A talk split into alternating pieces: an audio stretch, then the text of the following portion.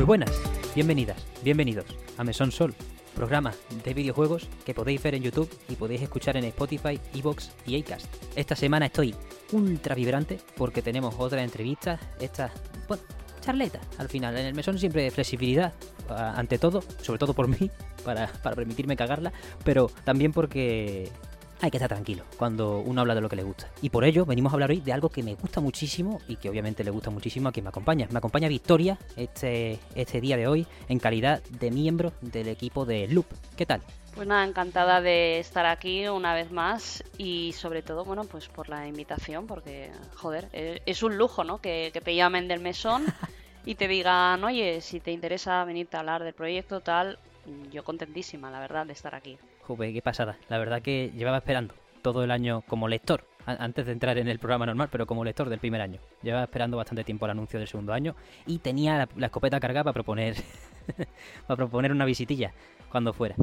Así que eh, vamos directamente, esta vez fuera de carta se pira, porque además lo estoy preparando ya en vídeo para las futuras semanas. Para esta no es, no esperéis nada, por Dios, que estoy, estoy hasta la bola. Pero ya mismo estaremos en un mesón un poco distinto. Igual que es un poco distinto esta nueva propuesta de Loop. Victoria, ¿quieres que empecemos presentando la revista, aunque luego vayamos por otro derrotero? Para, bueno, tratarla dentro del panorama de la prensa del videojuego. Vale, perfecto. Pues la revista Loop empezó el año pasado con un Berkami como este año. El primer año pues la financiación fue exitosa, sobrepasó o se quedó, no recuerdo bien, en el 120%, cosa que además hizo, ese porcentaje extra se dedicó a subir los salarios o lo que se paga a cada persona por los artículos y los distintos entrevistas y secciones que tiene pues esta revista que tiene dos números al año, esta vez igual, y que ahora busca una financiación de 26.000 euros, por la cual a la hora que estamos grabando esto, 8 de noviembre de 2022, lleva un 61% completado. Esperemos que sea bastante más el día que se emita, ya que lo emitimos el domingo 13, pero por ahí está la cosa ahora. Para cuando estéis escuchando esto, quedan 29 días para que podáis apoyarla y tiene distintas propuestas, tanto en formato físico, formato digital, láminas extras, si queréis también el año 1, mogollón de cosas, que al fin y al cabo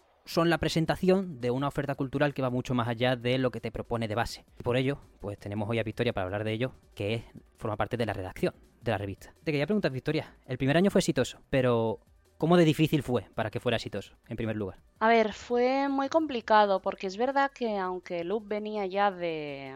Es decir, nosotros tenemos una editorial que se llama Editorial Game Report y nuestra anterior publicación también se llamaba Game Report, que tuvimos creo que 27, 28 números, 18 de los cuales fueron en físico y los primeros 10 digitales, ¿vale? Entonces, claro, ya veníamos con muchos números en físico y es verdad que Loop aunque es una nueva publicación y un cambio de marca, recoge em, el testigo totalmente de lo que era Game Report. Muchas, la gran mayoría de las secciones vienen de Game Report. Un poco la imagen de la revista obviamente ha cambiado porque al poder pagar las- la- el trabajo de ilustración, pues también se ha podido dedicar más tiempo y esfuerzo en ese apartado, pero ya contábamos con ilustración propia. Ahora, por ejemplo, también tenemos fotografía virtual, cosa que antes no. Pero es verdad que ya tenía mucho que ver. Lo que pasa es que, claro, este segundo año me da la sensación, luego igual me de comer mis palabras, pero me da la sensación de que está siendo más sencillo, ya no solo porque la gente nos, nos conoce más, ¿no? Sino porque ya tenemos ese año uno como referente. Es decir, nosotros en el, en el momento en que sacamos Loop ya llevamos, mm, no sé, seis años sacando Game Reports, pero aún así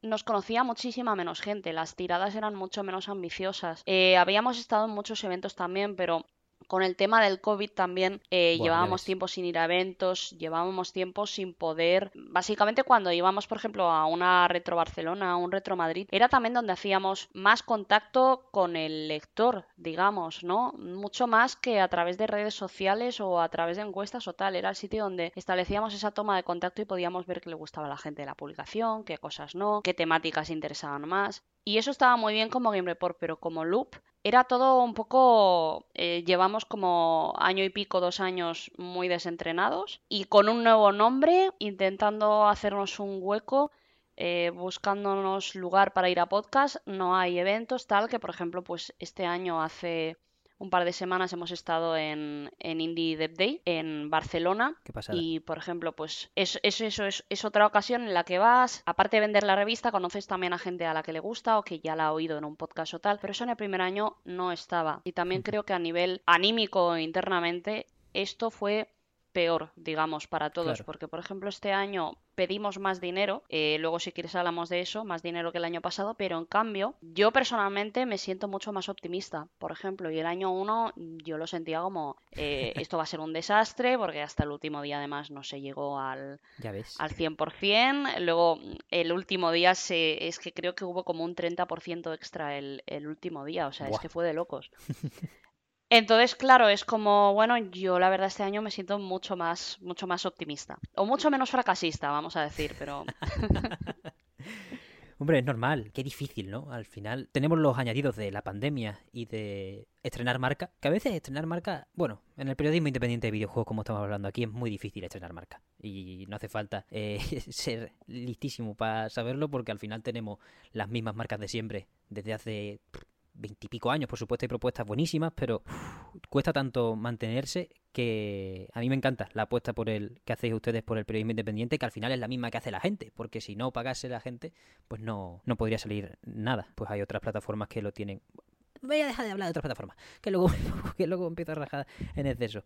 Pero ya en serio, el, objetivo que os planteáis es buenísimo porque es una aventura muy difícil, el periodismo independiente. ¿Cómo veis? Bueno, en el resto del mundo es igual de difícil porque al final uno de los temas que queríamos hablar hoy era una noticia de hace un par de semanas o la semana pasada, no, no cuento bien los días, que es que se nos ha ido el nivel, que al final es alguien que no cobraba por esto hasta que lo intentó con el Patreon, pero cómo de complicado es el posicionamiento en una industria que no normalmente no conoce el flujo de dinero en condiciones, al menos cuando, cuando intenta tirar por el camino de la independencia y de, y de la redacción de artículos desde bueno, distintos puntos de vista y, siempre sin depender de anuncios y, y patrocinio. Sí, eh, yo creo que es muy difícil porque, por ejemplo, hablando de Loop, bueno, de hecho de, de Game Report, nosotros éramos una publicación en papel, pero en el momento en que paramos hicimos ese, eh, ese momento de parar y decir, a ver, ¿qué hacemos? Terminamos la revista, hacemos otra cosa, lo cerramos todo. Nosotros antes teníamos una web. Yo, por ejemplo, había sido la coordinadora de la web, yo era muy fan de la web y yo apoyaba totalmente aniquilar la revista y, dedicar todo nuestro todos nuestros recursos y esfuerzos en la web. Esto no, no es posible. Primero, bueno, porque a mucha gente le gusta el papel del equipo, obviamente, y es totalmente respetable, pero sobre todo porque nosotros cuando lo analizábamos no encontrábamos la manera de monetizar la web de ninguna manera. O sea, era totalmente imposible. Y mientras que al menos. Es decir, al final era. Obviamente en Game Report no se cobraba nada, tampoco en la revista, lo único que se remuneraba era la portada y era una remuneración inferior a la de Loop, creo que eran solo 100 euros por la portada, ¿vale? Claro, la web imposible remunerar el papel también, pero primero en el papel se remuneraba la portada y segundo pues al menos se podía cubrir los gastos para sacar la revista y a todo el mundo le gustaba más pues eso, ¿no? El papel, tener algo bonito en la estantería, poder enseñarlo, tal. Entonces ya esto descartadísimo. A monetizar una web sobre videojuegos es que, o sea, yo de verdad admiro muchísimo a la gente que lo consigue porque es muy difícil, sobre todo eh, con un enfoque que no sea la noticia instantánea, ¿no? O sea... Em, con el... Existe este Excel de GamePress PaidMe, no sé si lo conoces. Sí, el que usáis para vuestras estadísticas, ¿no? A la hora de calcular las aportaciones. Eso mismo, eso mismo, ¿vale? Pues este, este Excel es como muy demoledor, porque, bueno, es público y cualquier oyente del, del mesón puede buscarlo en, en Google y lo va a encontrar enseguida, ¿vale? Eh, básicamente, para quien no lo sepa, es un Excel donde de manera anónima la gente comparte más o menos la cantidad de trabajo que hacía versus el sueldo que recibía. Y es demoledor porque estamos hablando de 50 noticias por... 10 euros y un código. La Virgen. Claro, claro, o sea, eh, es que no te quiero engañar tampoco con los datos y ahora no lo tengo delante, pero de verdad que es muy, muy demoledor y en algunos casos se habla de, de webs bastante grandes, ¿vale? No estamos hablando de sitios muy chiquitos o tal, entonces sabe como muy mal, ¿no? Porque al final todo el tema digital, videojuego, es muy difícil de monetizar. El tema de nivel, de hecho, yo es que antes de que saliera todo esto, no ahora, sino yo que sé, el año pasado lo pensaba y era como, eh, este chico debe de haberlo monetizado de alguna manera, pensaba yo, para dedicar la cantidad de tiempo que dedica, porque es, monumental y tiene millones de seguidores, debe tenerlo monetizado, pero ya he visto que no, y me he quedado bastante de piedra al descubrir que no, ¿no? Entonces, mm, al final también Loop se inclina más por el papel, aunque también sacar en papel es muy complicado.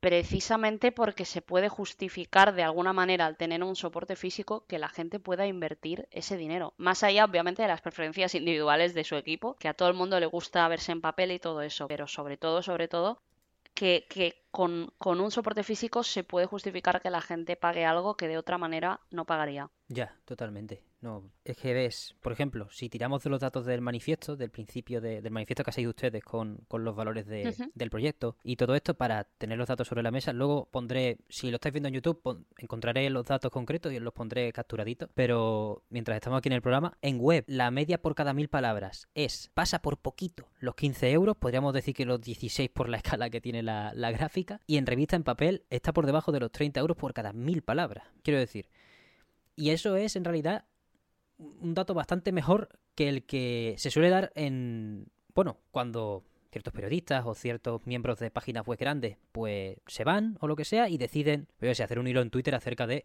cómo esto ha sido la mierda, porque al final esto es la media, ¿no? Y es que es lo que dice, cómo de poco sostenible es eh, un medio digital manteniendo esa manteniendo esa independencia total, o, ni siquiera prácticamente, y con el nivel vaya. Claro, yo me hice Twitter por este man, ¿eh? Eso para empezar. es, que es tan rompedor para explicar la noticia a la gente, si alguien está desconectado absolutamente, pues Nivelion, arroba Nivelion, era la cuenta referencia para noticias de videojuegos en mundialmente. Es que en todas partes, más de 450.000 seguidores cuando justo cuando se cerró la cuenta, ahora ha bajado bastante. Joder, es lo que tú dices. No pensar, pensar que este chaval o esta persona no cobraba nada de esto y estaba más al toque que cualquiera, que nadie, que es que prácticamente era un... Podías pensar que era un bot incluso. Eh, es chocante, sobre todo para, para, las personas que se quieran dedicar o meter en la, en la industria, al fin y al cabo, o en la, o en la prensa de videojuegos. Claro, yo también creo que hay que ver, o sea, de hecho, Nivel estaba en, en en una categoría ya que yo la verdad pensaba que era como algún tipo de insider de la industria, ¿sabes? En plan Jason Skrider o algo así, porque eh, era tan inmediato y, al final era incluso la fuente de muchas de muchas webs, ¿no? De la mayoría, de la mayoría Claro, claro, claro, era como fuente, nivel. Y, no solo lo era, sino que, muchas lo decían, porque ya sabemos que a veces se puede ser mm, la fuente y que no aparezca citado porque no queda bien. Ya y poner otra, decir, no, esto es porque un anuncio oficial de Sega, pero la fuente era nivel, ¿no? La, nota de prensa de no sé qué que te dice exacto. el nivel, vaya. Sí, sí, sí, sí, exacto. Entonces, claro, también aquí hay que tener en cuenta que cuando se abrió el Patreon no sabemos exactamente cuánto dinero recaudó, pero sí que es verdad que con las contribuciones mínimas y la cantidad de gente creo que le salían unos 2.500 dólares al mes, pero claro, hay que tener en cuenta que aquí en España 2.500 dólares al mes eh, por videojuegos o por cualquier cosa ya, ya quería yo cobrarlos. Ya ves. Pero, pero claro, hay que tener en cuenta que igual a nosotros nos suena mucho, pero según eh, el país en el que viva, por ejemplo en Estados Unidos, eh, con esto mmm, igual es el equivalente a 850 euros en España, ¿no? Total. Es, es, muy complicado. Hmm, no, extremadamente complicado. Además que cuando lo hizo en su momento, bueno, cuando lo abrió hace nada, hace un mes o mes y medio, era como, he tenido un giro, uf, que no quiero especular de esto, nunca porque hablar de la vida de la gente está feo. Lo publicitó como, oye, ha llegado un momento en mi vida, tenido un pequeño revés y necesito esta, este sustento para poder mantener esta plataforma dedicar mi esfuerzo a otro lado, porque al final de la ilusión y de la pasión no se puede vivir, que es de lo que es lo que le cuesta entender a muchos de los que pagan a la gente perteneciente a la prensa del videojuego y a muchos otros sectores, por desgracia. Se va con un... es tan rompedor la petición de, de esta financiación tras tantos años que primero mucha gente pues se pensaba que ya la estaba teniendo y cuando no la tiene y la, y la pide o la solicita, la gente que va a apoyarle a saber qué esperaba de que esperaba que se mantuviera. Es muy difícil, es tan difícil porque no se puede cuantificar, no se puede valorar su labor al fin y al cabo. Es tan de estar todo el día ahí que me parece muy misterioso. Hay gente que dice que, bueno, a lo mejor vuelve, Puf, yo qué sé, tío. Era, era una mente maestra, ¿sabes? Si de verdad no puede, si de verdad le ha pasado cualquier cosa, es que a mí con cualquier tontería, si yo fuese nivel, si un día me entra un dolor de estómago, ya ese día yo no puedo trabajar como lo trabajaba él. Y él no fallaba cada día, cada día, cada día. Entonces, mm, me estoy perdiendo lo que estoy diciendo. Qué tonterío.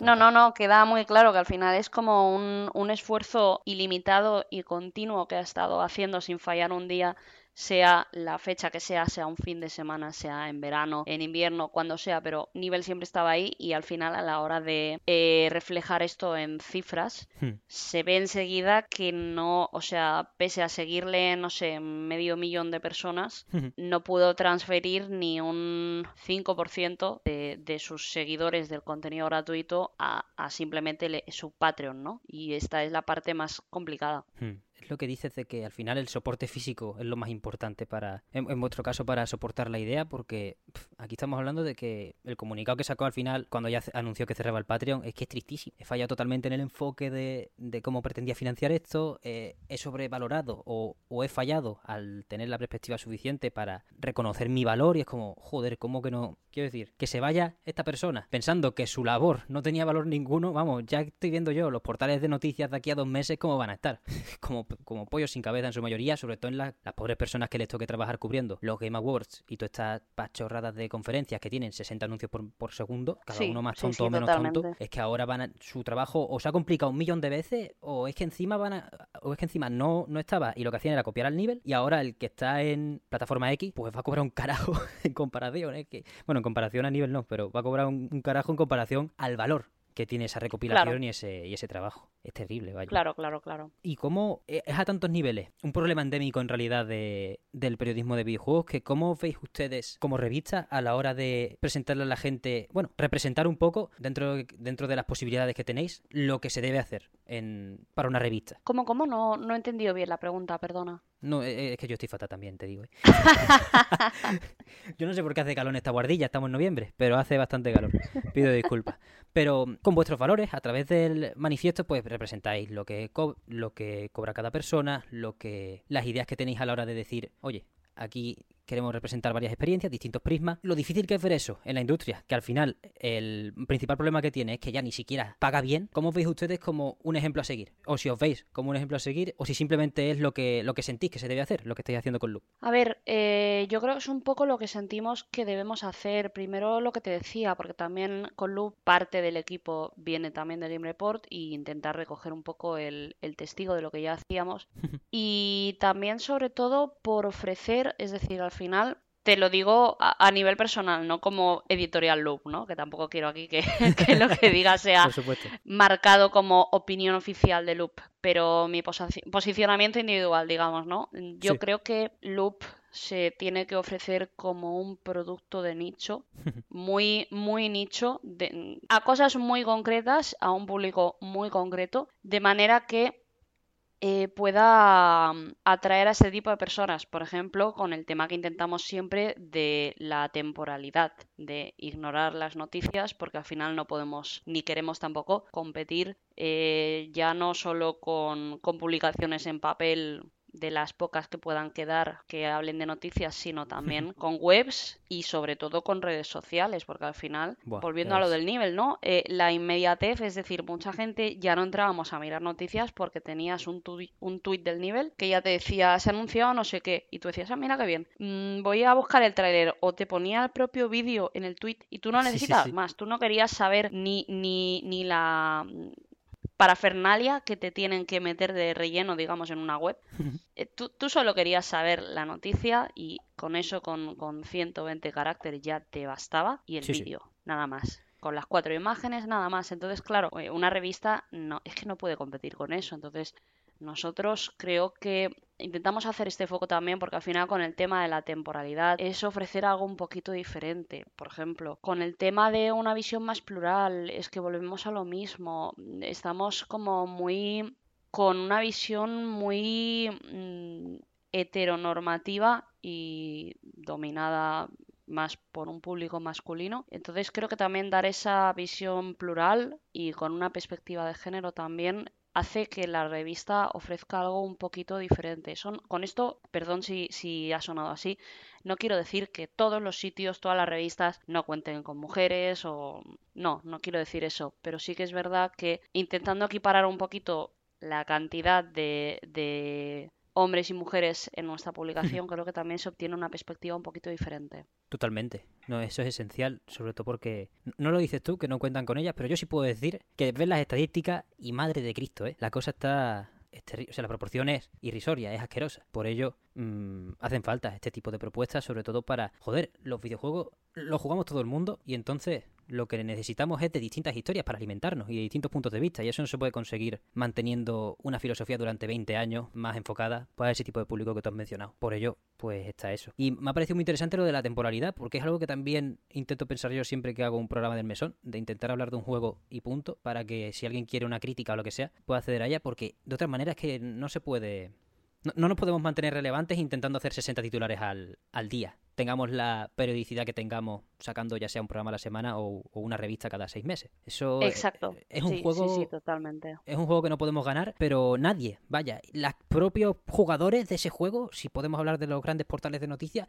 están perdiendo. Cada vez que prácticamente todas a la vez están perdiendo. No, es una instantaneidad que, que no le, no le sale rentable en cuanto a esfuerzo. Quizá, al menos a los trabajadores que tienen que estar pues, poniendo eso, 50 noticias por un código y, y cuatro, cuatro duros. Y claro, el nivel al final parecía casi como una aplicación dentro de Twitter, porque llegaba todo instantáneo. Es como ahora están saliendo muchas propuestas aquí, aquí en Andalucía ahora salió una, una aplicación que es para gamers, para organizar el torneo instantáneamente. Como que de repente con, con esto del Mask, que el Twitter se está, se está descalabrando, están llegando como muchos microsectores que lo que buscan es eso, ser lo instantáneo, pero solo en un, en un, en un perfil muy concreto, porque no pueden, no, no podemos seguir con lo de no podemos ser nivel, básicamente.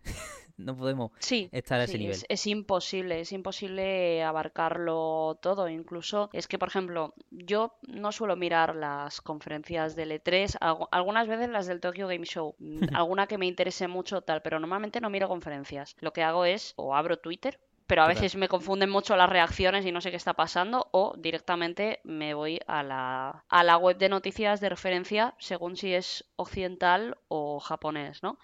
y lo que me pasa a veces es que, por ejemplo, cuando es L3, entro, incluso las webs hacen ya como su resumen de L3 para que no te pongas nervioso cuando entras a la web, ¿no? Y es como... Mm, claro, aquí tienes que ir. Texto, entrada, resumen. Y yo te lo prometo, entro y todo es tan inmediato, está pasando en ese momento que es que me, agobia mirarlo. Y es que es, es muy difícil porque al final, incluso abriendo Twitter un día normal, tú te encuentras que la semana que sale el Pokémon todo va a ser de Pokémon, la semana que sale Bayonetta todo va a ser de Bayonetta, la semana anterior a que salga el, el Nier Replicant todo van a ser spoilers del Nier. Y dices, ostras, pero a los tres días de que haya salido no hay nada, o sea, desaparece. Todo, o sea, ya no hablando de los medios, sino de nosotros como consumidores. Es decir, todo es tan, tan, tan, tan efímero que es que yo creo que tenemos que intentar apelar a esto, ¿no? Con la idea de las temáticas para que al menos tú lo puedas tener como un volumen de consulta o de referencia a lo largo del tiempo, para que, aunque no te leas la revista de Peapa, te suene, te acuerdes, ostras, había un reportaje o una entrevista, no sé qué, y ahora mm, esto se ha hecho como más famoso o ha salido una polémica, me quiero enterar quién es esta gente. Ay, yo tenía aquello, voy a abrirlo y me lo leo, ¿no? Y sigue siendo relevante porque es como un reportaje con un perfil un poquito más de investigación, porque si no, para mí es que no, no se puede competir con la inmediatez, sobre todo de, grandes medios, ¿no? Es, es imposible, es imposible no se puede. Pero es que el principal, bueno, no soy experto en redes sociales ni en cosas, ¿no? Pero al final es lo que te has dicho, el principal constructo que, que promueve todo este modelo es la gente. Por ejemplo, ahora la semana de Sonic Frontiers que está siendo, mañana no va a haber ni un puto vídeo del Sonic. Y llevo cinco días con el coñazo de ya viene, ya viene. Es como, ¿os gusta el juego o os gusta el proceso de esperar al juego? ¿Os alimentáis de, de, ah, ya quedan cinco días, no sé qué? ¿O os alimentáis de, buah, cómo me estoy fumando este juego que me encanta? Porque si os alimentáis de los segundos, no os hace falta hablar de los grandes lanzamientos y al final te paras a pensar y, es que se alimenta de lo primero. Eh, Twitter, o, al menos la, gente, en general nos alimentamos de eso en, grandísima parte. Y joder, no, creo que sea un modelo que podamos sostener de ninguna manera sin, sin una de dos, o estar amargado o la otra opción que es buscar otro tipo de, entretenimiento como es Loop o cualquier, cualquier tipo de periodismo que diga, oye, te voy a soltar aquí los datos y las opiniones de manera atemporal o de un juego de hace 10 años o de un juego de hace uno, pero que la gente dijo, ya ha salido y ya se acabó la charla y ese tipo de cosas que los humanos no podemos ir a este ritmo, por Dios. Las redes sociales sí, porque somos todos juntos, aquí la Unimente, pero los humanos no podemos seguir a este ritmo. Totalmente, totalmente. Y precisamente es que estamos hablando de Twitter como el principal foco y encima, el, el nivel lo menciona en su comunicado extendido en Patreon, el principal foco de estas cosas ahora es el, la patata caliente más gigante del universo porque ha venido Elon Musk y ha comprado la plataforma y a saber qué cojones pasa con esto. Imagínate que no se hubiese cerrado su... Yo, no digo que Nivel se ha cerrado esto por la adquisición de Elon Musk, pero claro, en Twitter tienes todo tu negocio, entre comillas, o todo tu producto. ¿Cómo narices te planteas tú un plan a largo plazo de mantener esto, el Patreon, las noticias, algún extra como el Discord que, que iba a hacer? Si de repente un día se levanta un mil millonario con los huevos torcidos, así de claro, y dice, pues ahora los tweets de no verificadas no tienen prioridad y no se ven. Sí. Sí, sí, totalmente. Y además, por ejemplo, ¿no? Imagínate que ahora pagamos todo el, todos el verificado, ¿no? Ficción vamos a inventar. Em, eso quiere decir que Twitter se mantiene exactamente como está ahora, simplemente pues pagamos más, pero el hecho de que te hagas shadow ban cuando para muchas empresas, mismamente para lo, por ejemplo, nuestra plataforma principal de difusión es Twitter y estoy un poquito preocupada con el tema de el posible éxodo masivo porque... Cuando se emita este podcast quedarán 29 días, pero es que estamos yendo a un ritmo con lo de Twitter y Elon Musk que yo no sé si, si para cuando queden mm, tres días de crowdfunding todavía estaremos usando Twitter, porque es que estamos... Es de locos, es de locos todo lo que está pasando.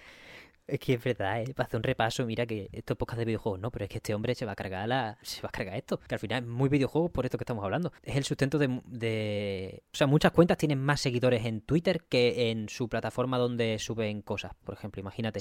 Mm, en Twitch, el Ibai tiene más seguidores que o sea, Ibai tiene más seguidores en Twitter que en Twitch. Imagínate que, ¡pum!, a tomar por culo. Pistoletazo y ya no es que llega un día, tira zumo de tomate o yo qué sé, si es que ese hombre es muy torpe y muy tonto. Yo de verdad que no sé la gente que escribe artículos diciendo, es que es un genio, es que no sé qué. Ese hombre un día se le cae el zumo de naranja exprimido a las 6 de la mañana.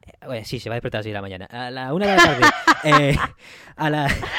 ¿Sabes? Se le cae en un servidor y dice, a tomar por culo la bicicleta. Y ahora bien que lo arregla, si has hecho a todo el mundo. Es que estamos a un nivel de que algún día voy a tuitear, hostia, ¿cómo me... Por fin han rebajado el sol cresta. Y ese tuit va a ser el único que no se va a enviar del mesón. Me cago en Dios. ¿Sabes? Prioridades. Ya ves. Así va a ser y nos vamos un día. Es que estamos mal todo. Por Dios, es que ¿cómo, cómo hemos acabado en manos de ese hombre? De verdad. Es increíble, es increíble. qué pena, por Dios. Pero bueno, sí, es que lleva razón, es que estamos ahora mismo, el, lo que decían del Torment Nexus, pues ahora mismo es lo más que es el Torment Nexus, no, no era un invento, era, era una entidad que tenía que aparecer. Y madre de Dios, es que puede, que lleva unos días, lleva, unos días de patio de colegio, de, pa ahora las cuentas que nos digan que son parodias, las baneo, y es como, pero vamos, tío, de verdad, está por ahí. Oh. Yo es que te voy a decir, estábamos justo hablando de la temporalidad, estamos a martes, igual para el domingo, cuando se publique este podcast, ha salido otra cosa nueva. Es decir, es que es, un ritmo bestial. O sea, el man en un día le dijo a Stephen King que tenía que pagar 20 dólares, lo bajó a 8, luego dijo que si para el... Luego se fue a una conferencia en la que tuvieron el público que fingía el aplauso, es que de verdad, por Dios, por la vida. Qué, cosa. no me quiero poner más, más ridiculizar en exceso, pero es que, o sea, este hombre puede ser mi punching ball perfectamente. Primero porque, o sea, yo, los esfuerzos de la gente no los critico. Los esfuerzos de este tío, joder, macho, es que, pues, yo qué sé, es la única persona con la que siento que está bien pasarse. Con el resto, bueno, pues lo ha intentado, no sé qué, lo está haciendo mal, experiencia, lo que sea. ¡Qué señor! Madre de Cristo. Y encima nos tiene a todos, pues eso, cogidos. Y... ¿Y tú por dónde crees que tirará la siguiente, la siguiente corriente de redes sociales? Porque si nos vamos de Twitter, está claro que a Facebook no nos vamos. Pero a Mastodon tampoco, esa cosa que es. Es muy complicado, no lo sé. Eh, ahora se estaba hablando de, una nueva red social, no, no recuerdo el nombre, era Sky algo, la verdad que no, no recuerdo, pero básicamente era de del creador de, de Twitter, eh, una cosa que iba a seguir como una interfaz muy similar, etcétera. Así que hmm. ahora mismo estaba como que te apuntases en lista de espera. Ah, mira. Y se lanzará creo que el próximo mes, pues igual podemos hacer el éxodo masivo a una plataforma similar en la que seguir perdiendo el tiempo. No, no lo sé, ahí ya complicado. Yo creo que, ah, bueno, a mí me gustaría ver, más bien, no, no, tengo, no tengo datos que me, que me respalden, pero sí me gustaría ver que es difícil, ¿no? Pero sí me gustaría volver a un sitio en el que los perfiles de las personas en lugar de ser una ametralladora de reacciones de 144 caracteres máximo, fuera, fuera una especie de blog más personal, una cosita. Quiero decir, yo el máximo blog que tuve fue uno con 10 años, que publicaba imágenes de Medabots y análisis de partidos de fútbol, pero esa época era la hostia de internet. Y ese toque más personal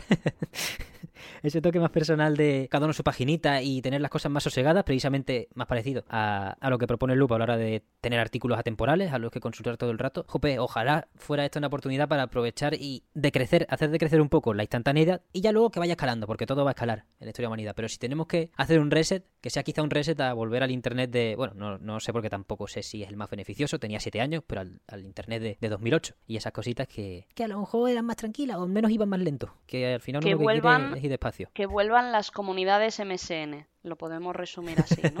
ya ves, sí, sí, sí. Y ya estáis todos con el hotmail de vuelta, madre. Oh. Qué cosa. que al final, a saber, a saber dónde estaremos. Pero en fin, lo importante, volviendo un poco a eso, al periodismo, que es lo que lo que estaba intentando hacer aquí yo, pero al final me gusta más la reírme de, del hombre este. El concepto de loop es tener, bueno, ya hemos hablado del espacio diverso y de, y de tener varias voces que, que destaquen. Bueno, y poco frecuentes en, el, en muchos otros modelos de, bueno, de información. Como e, este, este número se centra en el, en el bill metal, como me gusta a mí llamarlo, cada vez que pido dinero en el coffee, en el dinero.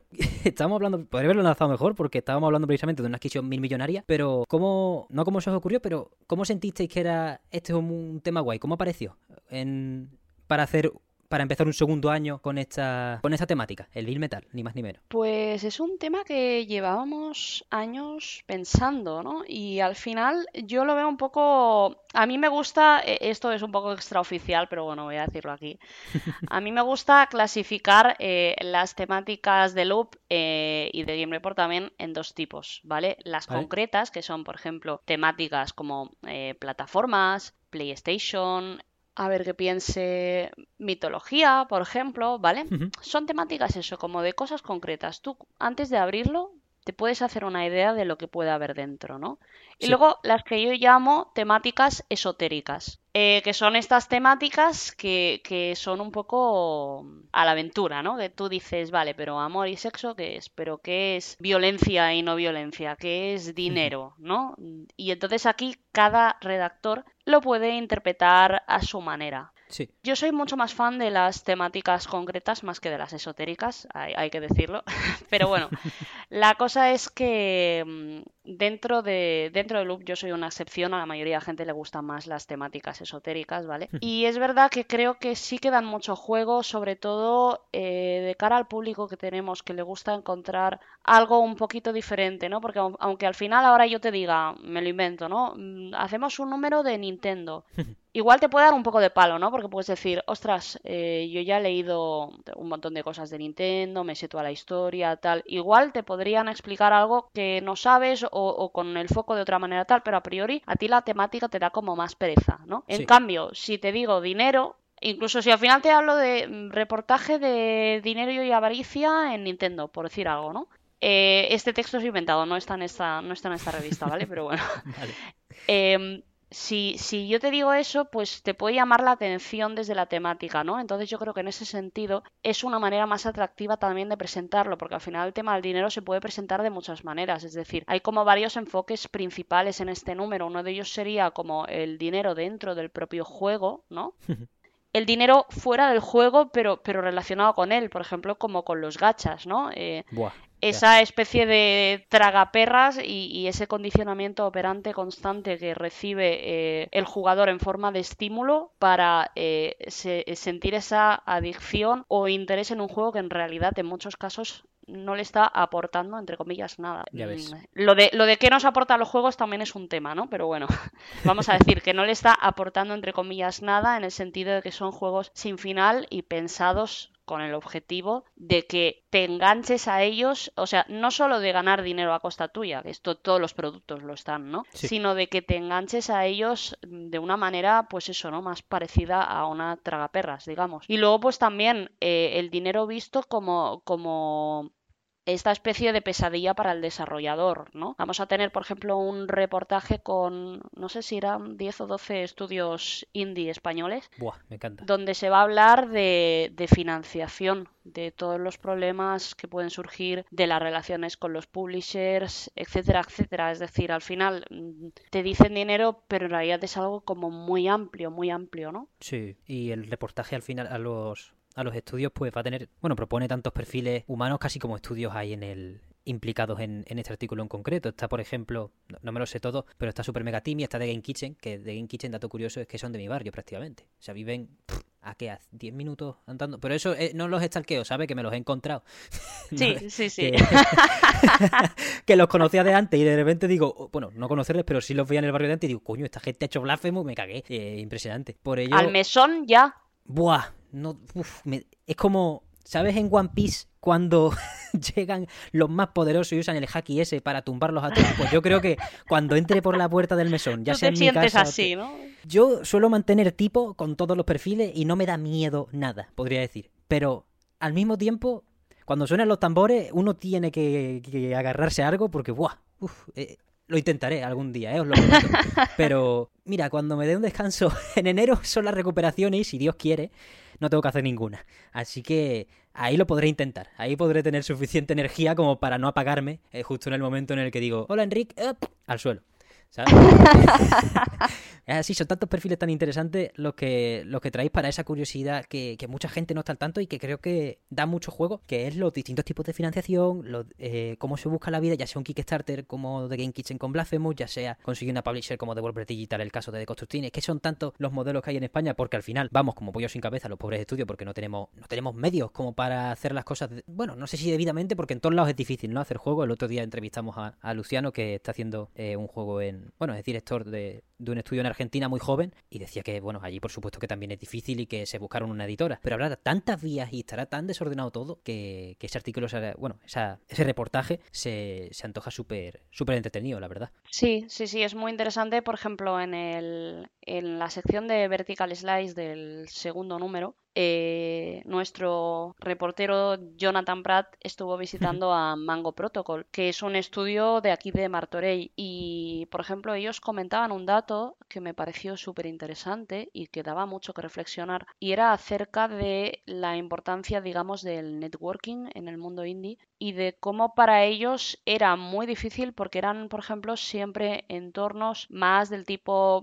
eh, festivo, alcohol, nocturno. Oh que a ellos no les gustaba, por ejemplo, ¿no? Entonces, claro, ¿hasta qué punto, ¿no? Si tú quieres financiarte, necesitas pasar por un aro que es que tampoco quieres, ¿no? O sea, eh, ya te digo, o sea, a mí esto me pareció súper fascinante. Tengo muchas ganas de leer el, el, reportaje de Fernando sobre la financiación en España porque, desde luego, con tantos estudios involucrados, puede haber un montón de historias y de anécdotas que, bueno, quizá no se ha explorado antes en, en, entrevistas porque intentamos siempre ver lo positivo, lo bonito, ¿no? Y me parece muy interesante poder ofrecer, sin caer necesariamente en, un pesimismo extremo, porque estamos hablando de estudios que al fin y al cabo consideramos exitosos o muy exitosos, em, sí que al final no todo es de color de rosa y está muy bien también ver esa otra cara, ¿no? Totalmente.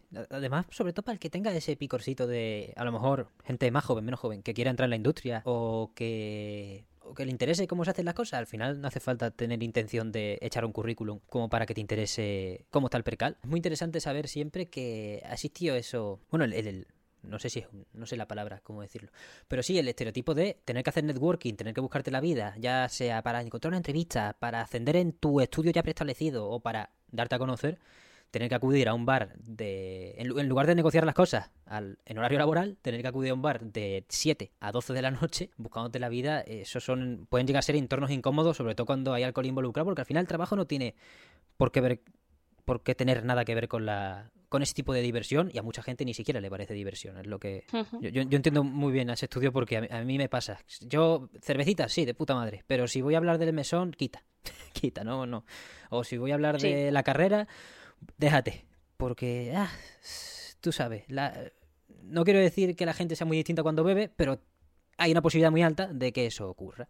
Entonces pueden identificarse como, como entornos no peligrosos, pero sí no fructíferos y en los que no te lo, en los que no vas a estar a gusto. Dicho esto, tú bien has dicho que al final también es verdad que los eventos físicos y la y reunirse es muy importante. Te quería preguntar, bueno, esto como a nivel personal, por supuesto, como, como casi todo el programa, pero ¿cómo estuvisteis en el Indie Dead Day? Eso me da envidia.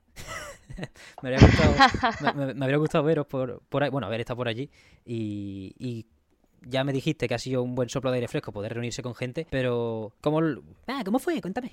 básicamente? Pues la verdad es que el evento fue muy chulo. Yo no iba desde 2019 porque el de 2021 me lo perdí y obviamente en 2020 no se pudo hacer.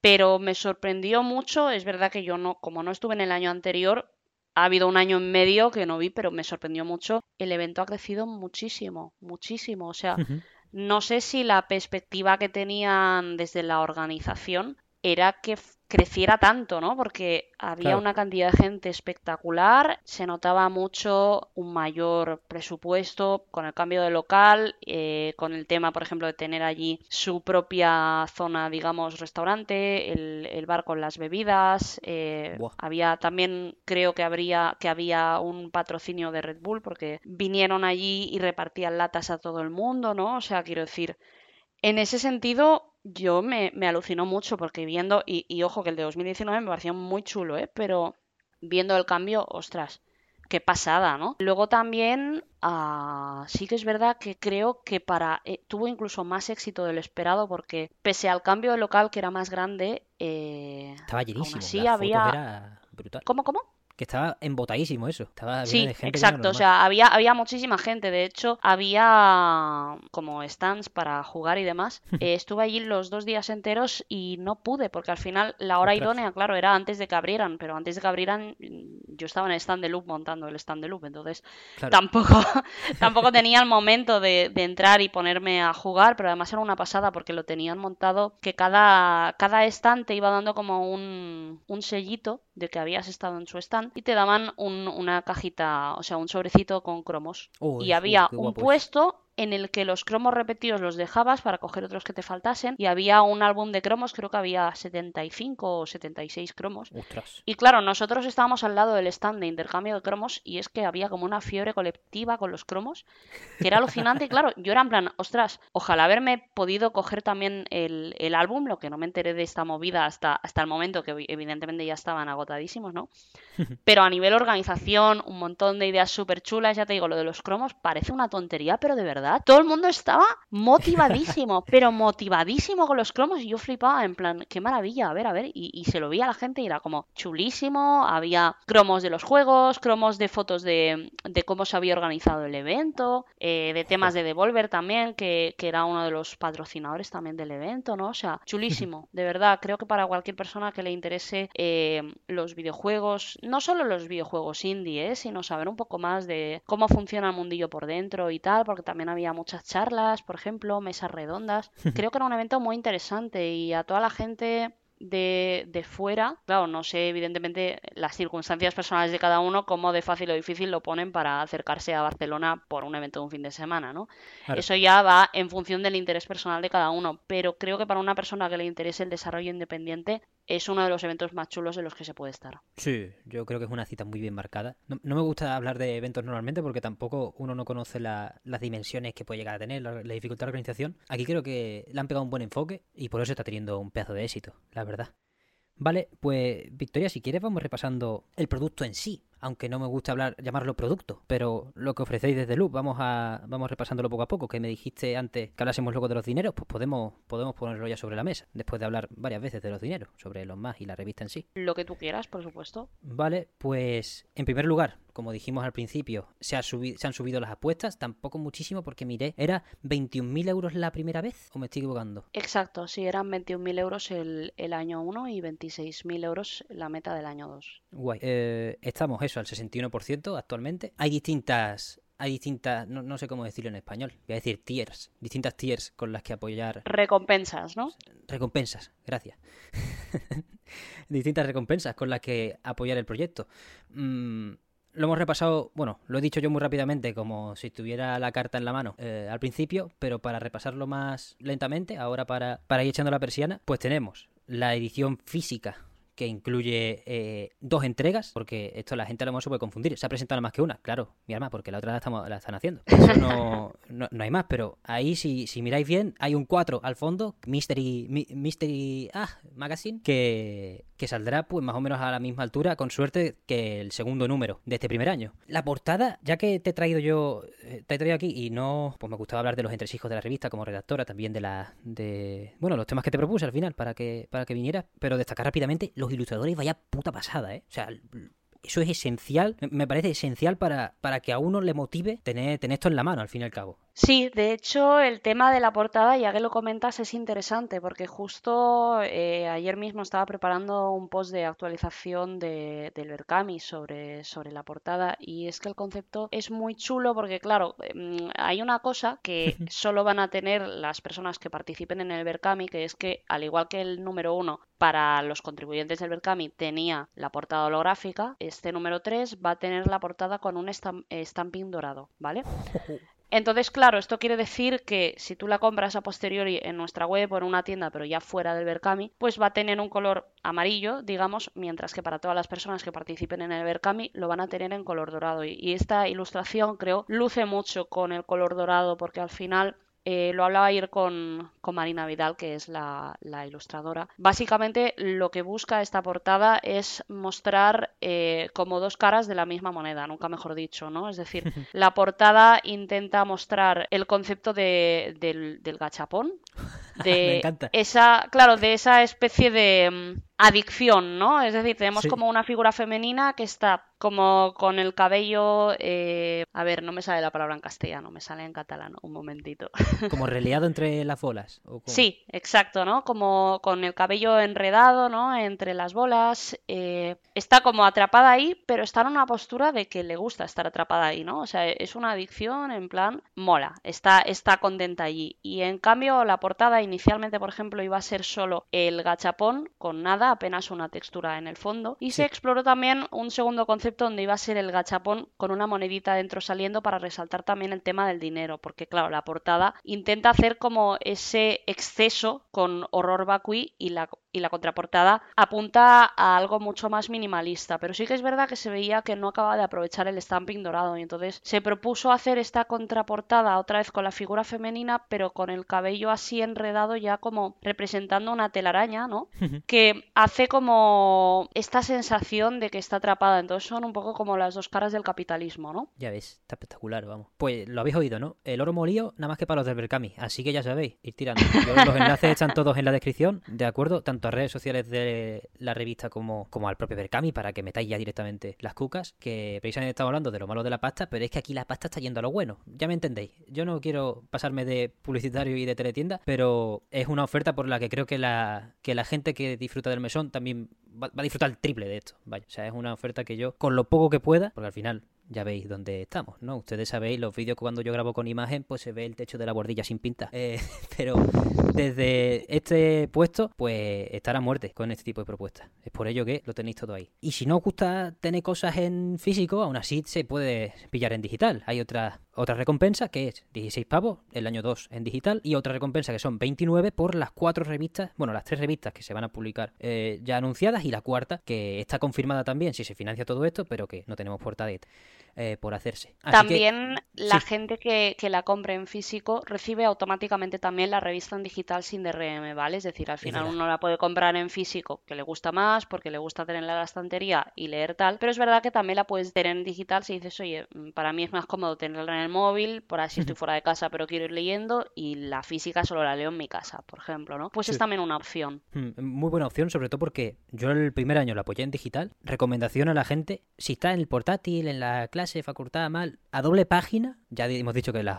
que las ilustraciones son la hostia, pues qué mejor que a doble página, simulando lo máximo posible, sin llegar ni mucho menos hasta cerca, pero simulando lo máximo posible, pues eso de tener la revista a doble página es la hostia. Verlo, si tenéis un medio buen monitor, grandote, está gustísimo, por lo que también es una opción extremadamente recomendable y eso tenéis tanto el año 2 como los dos años juntos para, para optar por ello. Y ya, si sois la hostia y queréis las cuatro revistas, pues también está el Infinity Loop, que es el año no más 2 en edición física, de los cuales solo hay 50, solo se pueden coger 50 y quedan 34, para que lo sepáis, por si queréis tirar también por ahí. Y si os ha molado la oferta, no la conocíais del, de, ninguna manera, pues ahí podéis optar por las cuatro ediciones, eh, bueno, por los cuatro números, perdón, editados en físico de puta madre, la verdad. Eh, luego, no se me olvide también hablar de, bueno, que hay números con, con, seguimiento tanto a las Islas Baleares como a Canarias como Europa, en caso de que viváis más allá del el pequeño charco que es el mar Mediterráneo, pero si queréis eso también es una opción. Y por último, el recortable que... Eh, Victoria, ¿Es de la misma artista que la portada? Que no acabo de encontrar la información. ¿O es no, de... no, no, es de otra artista que se llama Julia Ayus, Eso. que se dedica pues a hacer este tipo de proyectos, ¿no? Como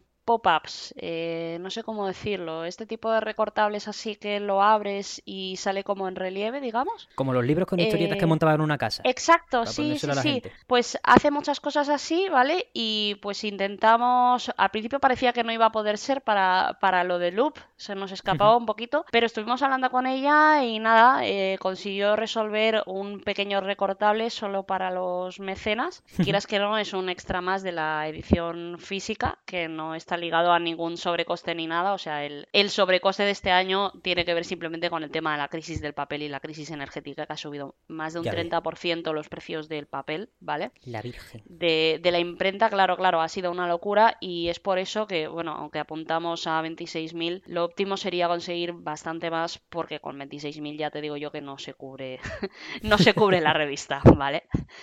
Em, entonces eso, el recortable lo ponemos más a modo de extra y ese valor añadido para que la gente igual se quiera animar al ver Kami, que por supuesto nos ayuda mucho siempre vender la revista a posteriori, ya sea en nuestra web, en eventos o en las librerías que nos funcionan como punto de venta, que hay cuatro en España, ¿no? Pero bueno, es eso, al final nosotros, primero que la mayoría de nuestros clientes, digamos, vienen de Berkami, porque si no fuera así, la revista no podría existir. Y entonces, para incentivar esto, pues lo que buscamos es ofrecer lo máximo posible, como el tema de la de la portada con el stamping dorado o la portada holográfica en el 1, ahora pues también con el recortable, para que la gente se anime. Pues animarse. A mí, a mí me parece la hostia. Por ello, invito a todo el mundo a que se a que se pueda animar y sobre todo, macho, lo de la joder, lo de la puta crisis de papel. Además que fue por alrededor de abril de este año cuando empezó, más o menos, o en marzo. Y buah, cómo se ha notado en todos lados, ¿eh? Es que no es nada de casual, no puntual ni nada, es que los mangas se encarecieron un huevo, también que yo lo noté por eso, tiene cojones, a ver si un día compro un libro de mi carrera.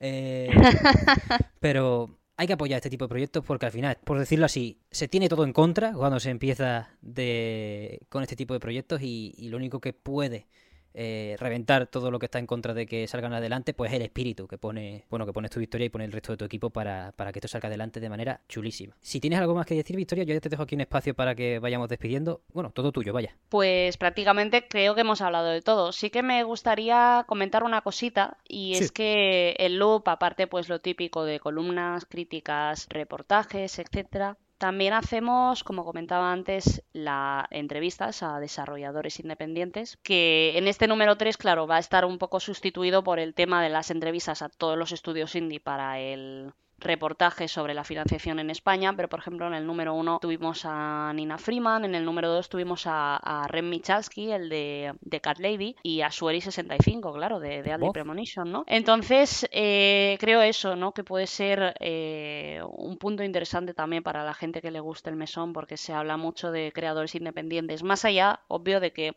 pueda haber creadores mainstream como Sueri65 que según donde vayas, claro, si lo comparas con Nina Freeman es mainstream, pero si lo comparas igual con eh, Dragon Age pues es, es indie, ¿no? En comparación. Claro. Pero sí que es verdad que creo que es un perfil interesante y que puede gustar a, a mucha gente junto con el Vertical Slice, que es un poco la sección estrella de Loop, que lo que comentaba antes, ¿no? Nuestro redactor Johnny va a la casa de desarrolladores, lo hace basándose en el libro de Cara Ellison, Embed with Games, ¿vale? Que lo que hace es irse al sofá del desarrollador un fin de semana y ver, estudiar cómo, cómo trabajan y hacer un diario de viaje de ello, digamos, ¿no? Pues como las sinergias entre los diferentes miembros del, del equipo, mm, qué funciones hace cada uno, cómo se llevan ellos a nivel personal, ¿no? Claro. Y creo que es algo interesante, que es otra cara del desarrollo que igual de normal es como una ventanita a la que te puedes asomar momentáneamente y que de normal no podrías acceder a esa información, ¿no? Y tener esto, sobre todo con estudios patrios, creo que le da un valor añadido a la revista. Absolutamente. Es un enfoque totalmente distinto y lo que tú has dicho. Vaya, lo has resumido muy bien. Para acabar, a mí me gustaría destacar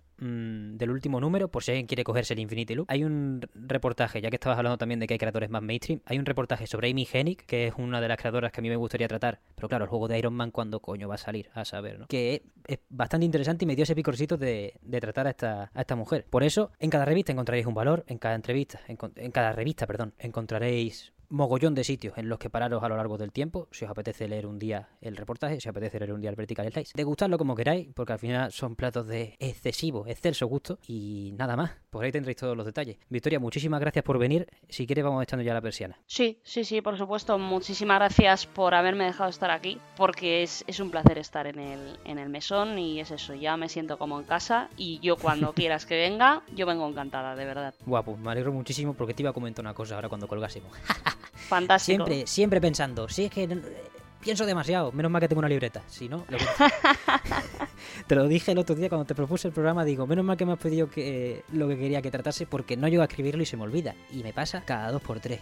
Hay que cuidar la mente, hay que, hay que cuidar la mente, pero en fin. Comensales y colegis, nos podéis ver en YouTube y nos podéis escuchar en Spotify, Evox y Acast. Cualquier comentario acerca de, ya he apoyado la revista, eh, me leí los anteriores números y no sé qué, me ha encantado, este reportaje es la hostia, ¿te lo has leído? ¿Qué te parece? O trae a esta persona, trae al otro, bueno, eso ya, pues los Reyes Magos, ¿no? Pero yo, ustedes ponen lo que queráis. Cualquier comentario acerca de cualquier tema son del más grande valor y lo podéis lanzar a través de cualquiera de las vías oficiales. TikTok, Instagram, Twitter, mientras dure, comentarios de Evox, comentarios de YouTube. Estamos ahí con el radar puesto para en cuanto lo pongáis, suene nada más. Tenemos también un pequeño coffee para aportaciones en Bill Metal, ahora que estamos hablando de él, en caso de que queráis soltar pesetas, eh, monedas devaluadas como el euro y todo ese tipo de cosas que están pasando en nuestro mundo, pues lo agradecemos infinitamente. Coffee.com barra mesonsol para acercaros a la hucha. Solo me queda agradecerle de nuevo a Victoria su presencia en el programa de hoy, valiosísima, y la vuestra, imprescindible cada semana. Muchísimas gracias por todo, una vez más, y nos vemos la semana que viene.